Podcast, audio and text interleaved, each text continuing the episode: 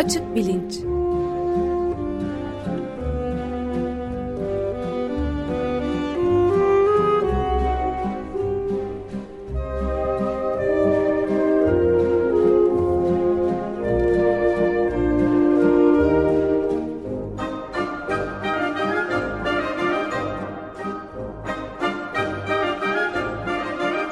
Güven Güzeldere ile bilim ve felsefe sohbetleri.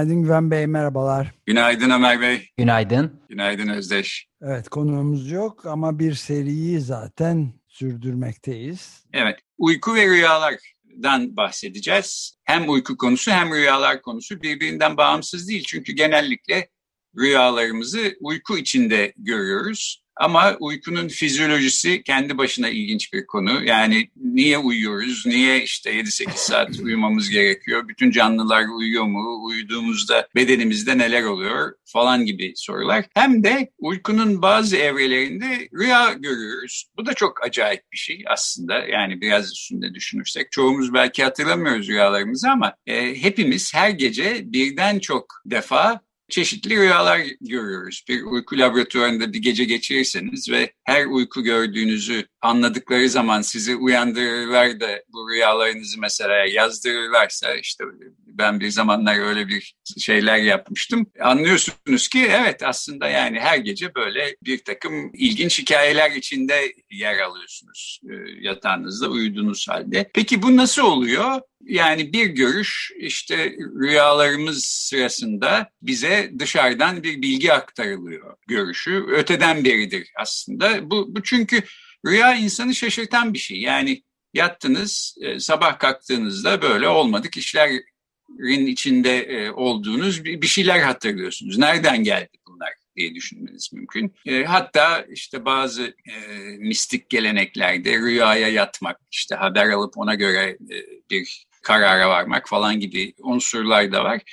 Şimdi bu, bu tür konularda aslında pek çok araştırma yapılmış durumda ve rüyalar sırasında dışarıdan herhangi bir bilgi aktarıldığı bize filan üstüne hiçbir veri yok. Aksine genel kabul gören görüş rüyalarımızı kendi içimizde kendimizin ürettiği. Peki ama yani şimdi biz rüyalarımızı, rüyada ne gördüğümüzü hatırlıyoruz belki uyandığımızda ama bu rüyayı kim hazırladı, nasıl hazırladı, ne sebepten hazırladı bunu bilmiyoruz. Kendi içimizdeyse kim bunu hazırlayan, nasıl bir e, bir kontrol merkezi mi var bizim dışımızda? Rüyaların ne olduğunu anlayabilmek için dolayısıyla bilinç dışı kavramına ihtiyacımız var bu konuyu e, en sistematik bir şekilde çalışan e, psikolog, psikiyatr e, Sigmund Freud e, 19. yüzyılın sonlarında, 20. yüzyılın başlarında bence çok ilginç, nevi şahsına münhasır bir insan ve yaratıcı bir düşünür. E, kendi de zaten diyor ki insanlığın üç büyük işte kırılma noktasından bir tanesi benim bu bilinç dışı e, üstüne geliştirdiğim analitik kuram. Diğerlerini de işte bir tanesini e, Kopernik, e, Galile geleneğinde dünyanın evrenin merkezinde olduğunun değil, merkezde olan güneşin çevresinde dünyanın döndüğünün anlaşılması. Bir başkası da bütün canlılar arasında bir bütünlük bir süreklilik olduğunu gösteren Darwin'in evrim kuramı olduğunu düşünüyor. Dolayısıyla kendisi hakkında da yani narsisist insanlığa vurulmuş üç büyük darbenin üçüncüsünün müsebbibinin kendisi olduğunu düşünüyor e, Freud'da. Şimdi bu uyku ve rüyalar serisine başlarken bilinç dışından biraz bahsetmek dolayısıyla gerekli hale geliyor. Ben de bu programda biraz bilinç dışı konusunu anlatacağım. Bugün bitiremezsek haftaya da biraz daha devam ederim diye düşünüyorum. Nedir bilinç dışı?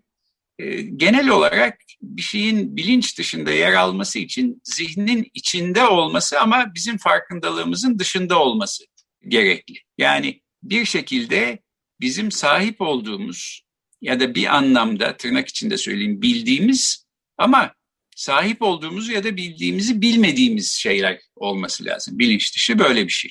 Şimdi bir örneği şöyle vermeye çalışayım.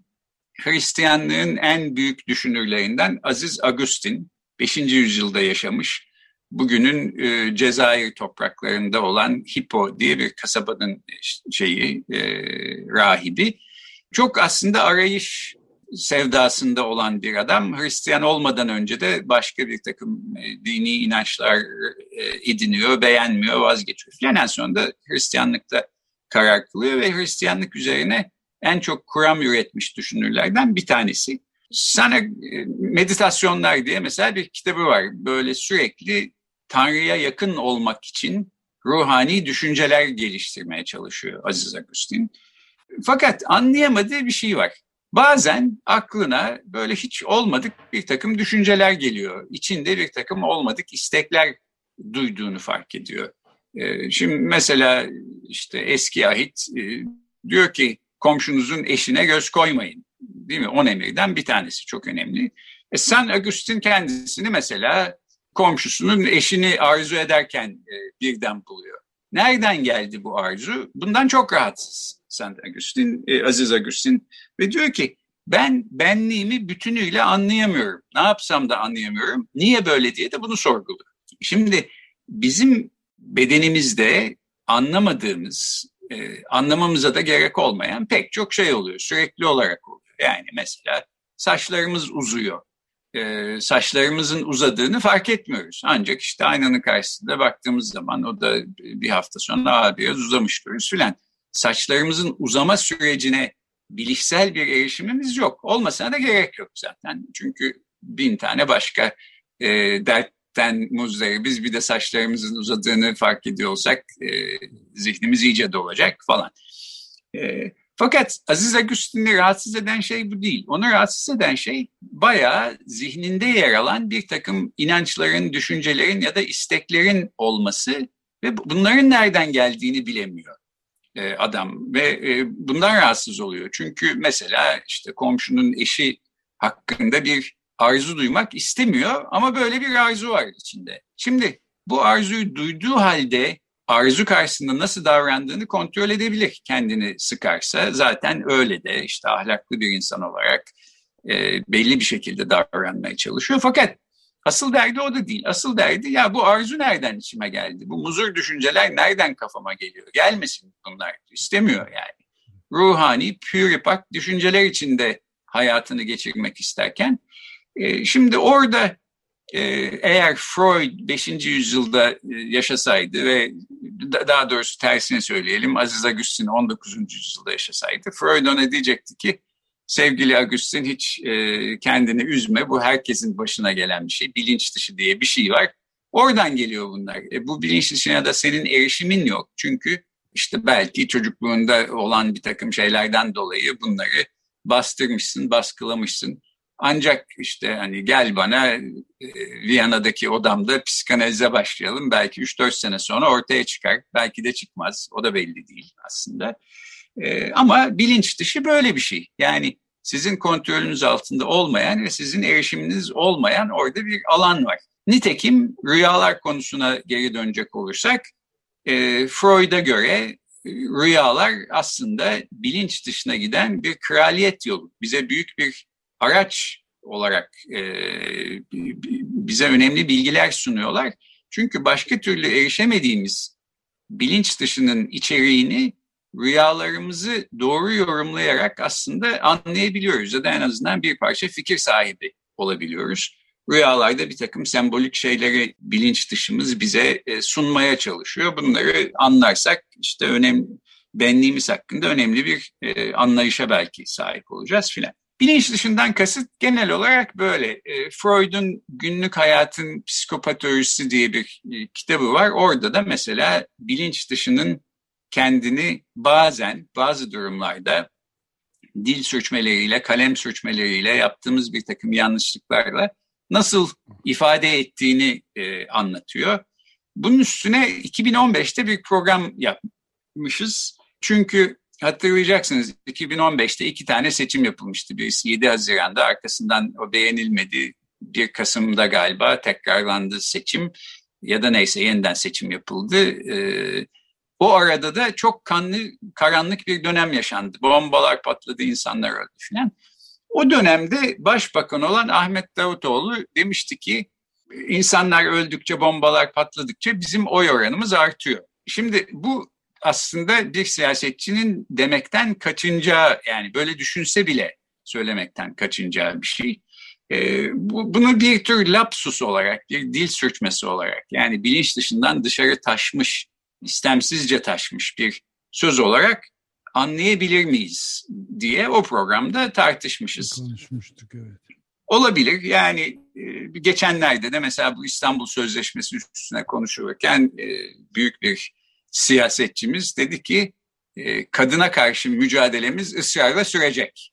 İstanbul Sözleşmesi'nden çıktık ama kadına karşı mücadele etmeye devam edeceğiz demiş oldu. Şimdi tabii bunu bu, bunu demek istemiyor. Asıl demek istediği kadına şiddete karşı mücadelemiz ısrarla sürecek ama böyle demiş oldu. Buradan da e, yani e, siyasetçiler her zaman akıllarından geçeni ya da doğru olduğuna inandıklarını değil, işlerine yarayacaklarını söylüyorlar. Bazen bu lapsuslar sayesinde böyle ortaya çıkıyor asıl niyetleri diye düşünmek mümkün.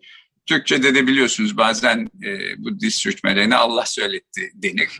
E, bu şekilde. Bu lapsus kavramını Freud, Sigmund Freud mu ortaya attı. E, bu şekilde olarak. formalize eden Sigmund Freud evet, evet. ve Freud'un bilinç dışını böylece psikanalitik bir kuram içinde merkeze yerleştirmesi zaten bence onu büyük bir düşünür haline getiriyor. Fakat şunu da söyleyeyim bilinç dışı kavramını keşfeden kişi Freud değil. Sanki öyle gibi düşünülüyor. Onu sistematik bir şekilde kullanan, formüle eden ve kuramsallaştıran kişi Freud aslında 18. yüzyılda yani Freud kendi psikanalitik kuramını geliştirmeden önceki 100 senede çok rağbetti bu bilinç dışı kavramı ve e, yüzlerce değişik bilinç dışı kuramı var. Herkes bir bilinç dışı kavramından bahsediyor. İşte böyle Avrupa bu bilinç dışı fikriyle sarsılıyor. Bu da ilginç çünkü o zamana kadar böyle bir kavram geliştirilmemiş. Mesela işte aydınlanma döneminde yani 18. yüzyılın yine ortaları falan gibi 17. yüzyıldan itibaren olan dönemde zihnin şeffaf olduğu düşünülüyor. Yani işte zihnimizden ne geçiyorsa biz biliyoruz, e, erişebiliyoruz. Dolayısıyla bu bizi rasyonel yapıyor. Aklın gücü burada var. Bu ta Descartes'ten başlıyor, işte John Locke'a kadar filan devam ediyor. 18. yüzyılın sonunda 19. yüzyılın başından itibaren e, ama bir takım mesela psikopatolojilerin açıklanması, nörobilimin gelişmesi ve işte kadınlarda histeri diye adlandırılıyor. Daha önceden dışsal etkenler ile açıklanan pek çok şeyin aslında tamamıyla içsel olarak açıklanabileceği fikri bilinç dışı kavramına önem verilmesini sağladı. Yani daha önce işte e, sara nöbeti geçiren birine de deniyor ki işte şeytan çarptı mesela dışarıdan bir şey e, onu etkiledi filan. Aslında bunların hepsi aynen rüyalarda olduğu gibi kendi bedenimizin içinden e, ortaya çıkan şeyler. E, ama bir kısmı hakkında bir bilgimiz yok. Ona erişimimiz, epistemik bir e, erişimimiz yok. Dolayısıyla oraya da bilinç dışı diyoruz. E, hatta bu bilinç dışını ne şekilde bir metaforla kullanmak gerekir konusunda e, büyük tartışmalar var. E, Türkçe'de genel olarak yani 10 kişiye sorsanız 9'u bilinç dışı değil bilinçaltı diyecektir. Çok daha kullanması doğal gelen bir e, evet. e, kavram.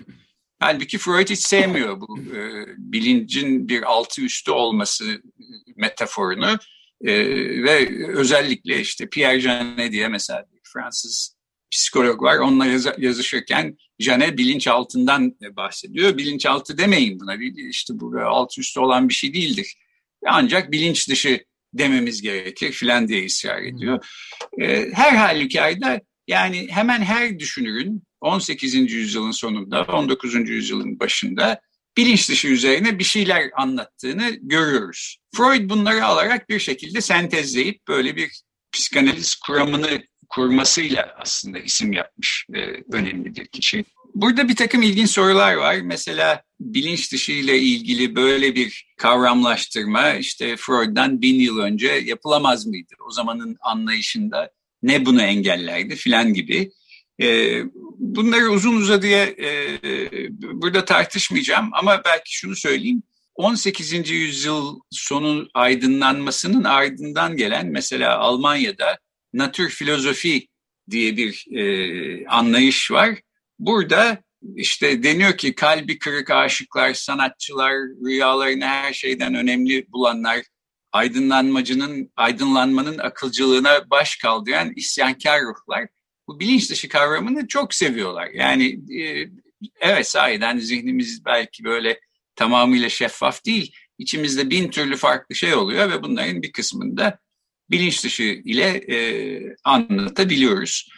Bilinç dışı kavramının ilahiyatta da önemli bir yeri var. Yani Aziz Agustin'e geri dönelim. Şimdi mesela çok tanrılı dinlerde diyelim birbiriyle çelişen davranışlar da kendinizi buluyorsunuz. Yani böyle rasyonel kabul edilmeyecek, yapmamanız gereken şeyler yapıyorsunuz. Öyle düşündüğünüz halde tam tersini yapıyorsunuz filan.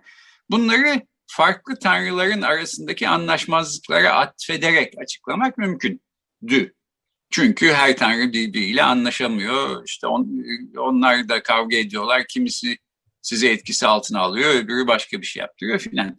Tek tanrılı dinler için tabii burada bir sorun var. Yani sizi yaratan da, tasarlayan da, her şeyi bilen de tek bir tanrıysa ve tek bir anlayışa sahip olan bir üstün varlıksa sizin içinizdeki bu büyük çatışmalar, bilinç altından Freud'un kaynaklandığını söyleyen şeyler bu ilahiyat görüşü içinde nereden çıkıyor diye sorulabilir. Nitekim Aziz Agustin'i de en çok şey yapan, dertlendiren konulardan biri buydu. Şimdi bu konu bilinç dışı konusu rüyaların anlaşılmasına ne şekilde bağlanacak? Bunu özellikle psikanalitik e, kuram içinde rüyaların nasıl anlaşılması gerektiğini konuşurken konuşacağız. Çünkü çağdaş nörobiyologlardan bir kısmı aslında rüyaların e, bize bir şey anlatmadığını, tesadüfi olarak ortaya çıktıklarını düşünür e, hale geldiler. Yani diyorlar ki rüyaların başka bir fonksiyonu var. İşte beyin mesela hafıza konsolidasyonu yapıyor. Bir takım öğrendiğiniz şeyleri daha iyi hatırlamanız için bazı şeyleri işte pro ediyor.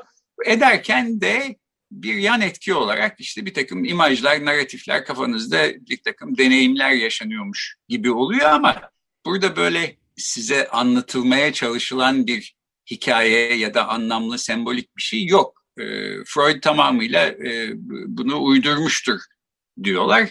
E, o konuya da biraz bakacağız. E, onun karşısında olan e, psikanalitik görüşe de e, bilahare bakacağız. Fakat bilinç dışı konusunda bir de ben şunu aslında sormak istiyorum. E, bu Freudcu gelenekten bağımsız olarak 1970'lerden itibaren ortaya çıkmış bir bilinç dışı e, alanı oluştu. Buna da bilişsel bilinç dışı deniyor.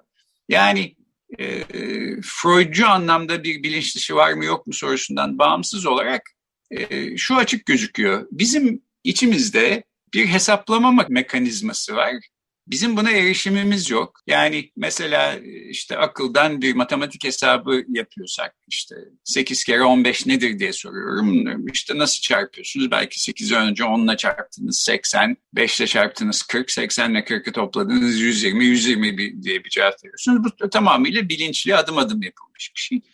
Bunun dışında fakat çalışan ve e, cevabınızı etkileyecek bir başka hesaplama sistemi olabilir mi? Bilişsel bilimciler bu soruyu soruyorlar ve olabileceğini üstelik bu hesaplama sisteminin çok maharetli bir sistem olduğunu söylüyorlar. Burada şaşırtıcı şeyler var. Yani içimizde niye böyle bir süper kompüter gibi bir hesaplama sistemi olsun da bizim buna erişimimiz olmasın? Bu nereden çıktı filan e, denilebilir.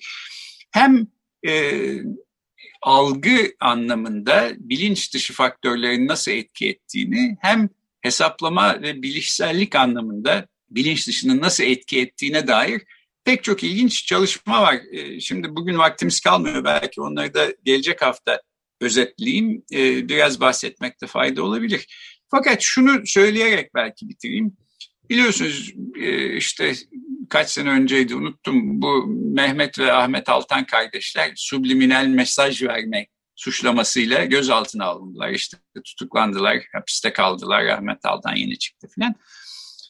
Bu subliminal mesaj terimini kim o zaman ortaya atmıştı bilmiyorum ama birisi işte birden bir yerden yarım yamalak duyduğu bir şekilde söylemiş ve o terim öylece kaldı. O zamanlarda da bir program yapmıştık ve ben suçlamanın nedeni olan şeyin aslında subliminal mesaj diye tanımlanamayacağını anlatmaya çalışmıştım.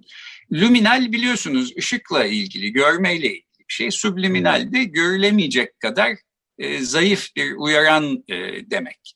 Bu nasıl olur? Yani işte mesela bir e, bilgisayar ekranında e, ışığı çok kısıldığı için ekran ya da ekranın üstündeki harfler arka planla ayrıştırılamayacak kadar benzer olduğu için göremeyebilirsiniz. Subliminal böyle bir şey. Luminalin altı yani. Supraluminal de işte luminalin üstü görme imkanınız olan. Şimdi Ahmet veya Mehmet Altan bize böyle bir şeyler tabii ki yapmadılar. Orada söylenmeye çalışılan bu suçlamadaki şey bir gizli mesaj ya da saklı mesaj ya da örtük mesaj olmalıydı. Her ne kadar halen subliminal mesaj deniyorsa örtük mesajın ya da gizli mesajın subliminal mesajdan farkı şu. Görülebilir bir şey örtük mesaj ama başka bir şeylerin arasına karıştırıldığı için ya da ima yoluyla oraya konulduğu için belki farkına varamıyoruz. Yani FedEx Express şirketi mesela FedEx diye bir logoları var. Biraz yakından bakarsanız görüyorsunuz ki o FedEx yazısının içinde saklanmış aslında bir ok var. Ve bu ok bir devinim hissi yaratıyor insanda. Belki işte müşterileri cezbediyor filan onu oraya o sebepten koymuşlar. E, gizli mesajdan kasıt bu. Olsa olsa hani darbe imalı bir şeyler söylüyor diye bununla insanların suçlanması lazım. O suçlandıkları şey subliminal filan değildi. Subliminal e, uyaranları yaratmak başka bir şey. Fakat bu bilişsel bilinç dışı üzerine çalışanlar subliminal mesaj denen şeyleri çok kullanıyorlar. Nitekim bundan da gelecek hafta biraz daha bahsedeyim. 1970'lerde Coca-Cola şirketinin ön ayak olmasıyla acaba biz subliminal mesajlarla bazı ürünlerimizi daha çok sattırabilir miyiz diye bir heyecan dalgası oluyor. Yani sinemadasınız e, işte biliyorsunuz saniyede 24 kare geçmesi lazım ki hareket oluyor algısı yaratılsın. Bu 24 karenin içine bir yere tek bir kare işte buz gibi kola için diye bir yazı konmuş. Bir kola fotoğrafı falan konmuş. Şöyle düşünülüyordu. Siz habire bunu görürseniz belki işte ara olduğu zaman böyle bütün seyredenler kalkıp zombi gibi robotik hareketlerle büfeye doğru gidecek diyecekler ve bana bir kola ver diyecekler. Kola satışları patlayacak, işte milyonlar kazanılacak filan. Bunun böyle olmadığı ve olamayacağı ortaya çıktı. Dolayısıyla bu subliminal e, mesaj konusu da eski şeyini, gücünü, e, işte neyse e, cazibesini kaybetmiş oldu. Ama bunlardan gelecek hafta bahsedeyim. Bilinç dışını böylece iki hafta içinde tamamladıktan sonra uyku ve rüyalar konuşmaya başlayalım. Peki çok teşekkür ederiz. Ben teşekkür ederim. O halde kolalı ya da kolasız bir hafta size kalmış. Haftaya görüşmek üzere. Görüşmek üzere. Görüşmek üzere.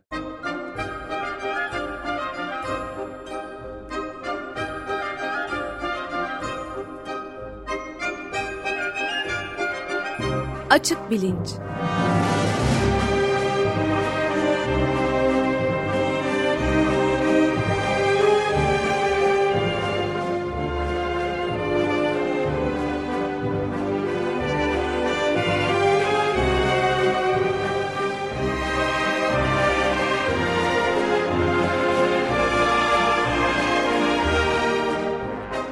Güven Güzeldere ile bilim ve felsefe sohbetleri.